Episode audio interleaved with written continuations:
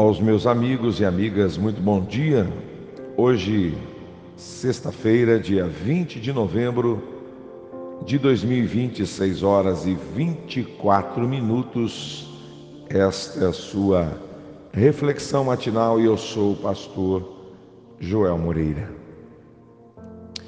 Provérbios 19, ou melhor, Provérbios 29, versículo 20 Diz assim: que há mais esperança para um tolo do que para uma pessoa que fala sem pensar.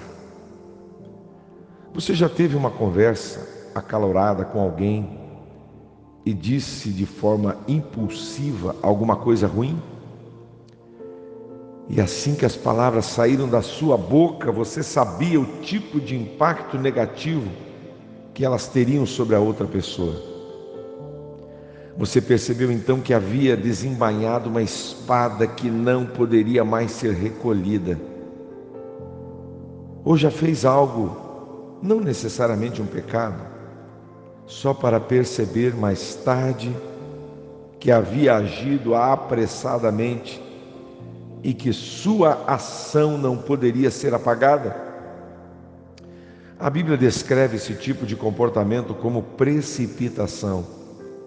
Agir sem avaliar cuidadosamente as possíveis consequências e os riscos. Pois é, meus amigos, embora nem tudo que é dito ou feito precipitadamente sempre seja pecado, normalmente isso demonstra a falta de sabedoria. Envolve a rapidez em seirar e é um convite aberto à vergonha. Há muitos exemplos bíblicos desse tipo de comportamento e suas consequências. Jefté agiu precipitadamente quando fez o voto de sacrificar a primeira pessoa ou animal que visse saindo de sua casa para encontrá-lo. Está lá no livro de Juízes 11, 31.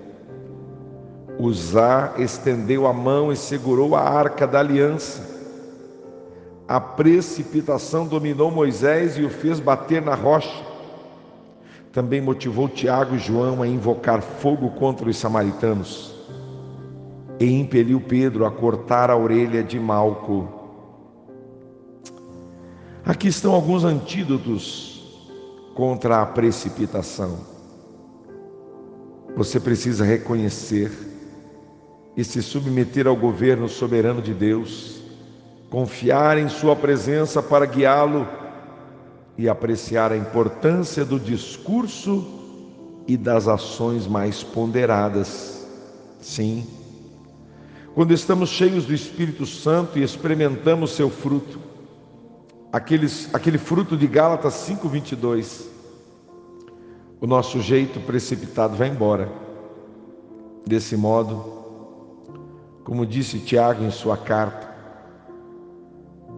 capítulo 1, versículo 19: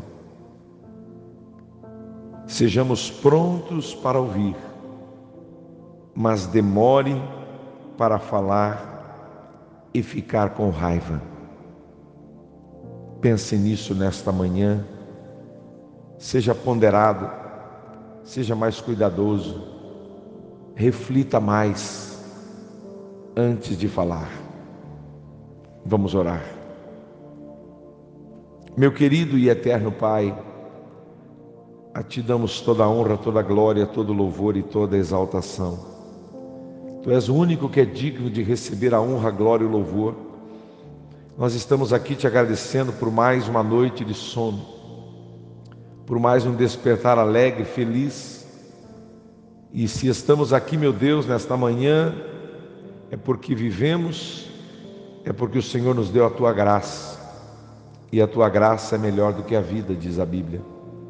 Pai, eu te louvo por poder compartilhar desse momento de meditação com os meus amigos, irmãos, distantes, pessoas que eu nem conheço, mas o Senhor sabe quem são. Pai, nos dê, nos dê sabedoria para ponderar as nossas palavras e, consequentemente, as nossas atitudes.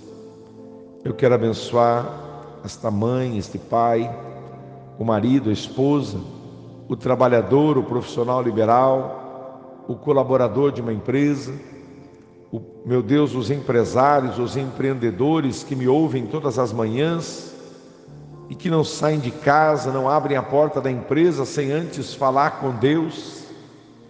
Eu abençoo a vida deles, eu abençoo a sua família, sua casa, seus negócios, seus empreendimentos.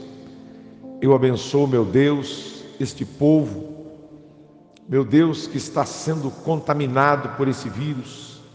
Meu Deus, tem misericórdia de nós. Deus, no meio desta pandemia que voltou, meu Deus, a se agravar, que o Senhor nos dê a graça, Senhor, que o Senhor nos dê a graça, que o Senhor nos dê sobriedade que o Senhor nos dê, meu Deus, prudência. Em nome de Jesus, dá prudência para as pessoas, Senhor.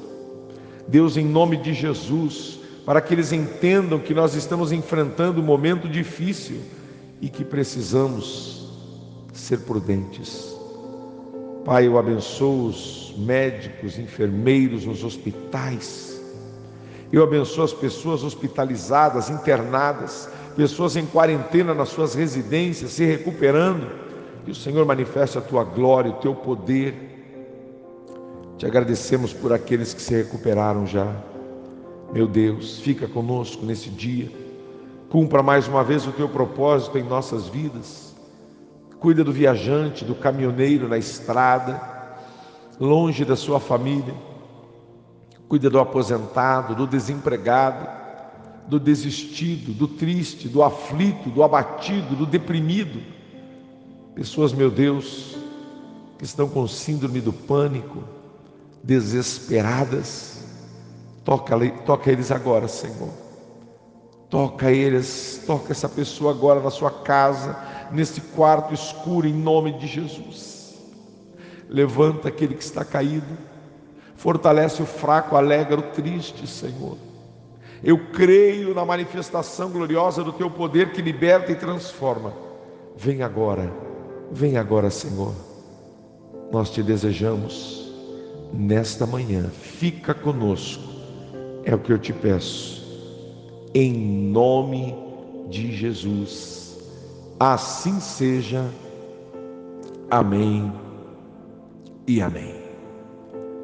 Que Deus te abençoe, que Deus te guarde nesta sexta-feira. Um excelente final de semana para todos. Se cuide, seja prudente, seja fiel ao Senhor, seja ponderado nas tuas palavras. Pense um pouquinho mais antes de falar. Que Deus te dê domínio próprio e que Deus tenha misericórdia de cada um de nós. Compartilhe este áudio com alguém Seja instrumento de Deus para abençoar o dia de uma pessoa hoje. Amém? Deus pode contar com você. Então fique na paz e se Ele quiser, eu volto amanhã para mais um sábado de gratidão. Até lá, Deus te abençoe.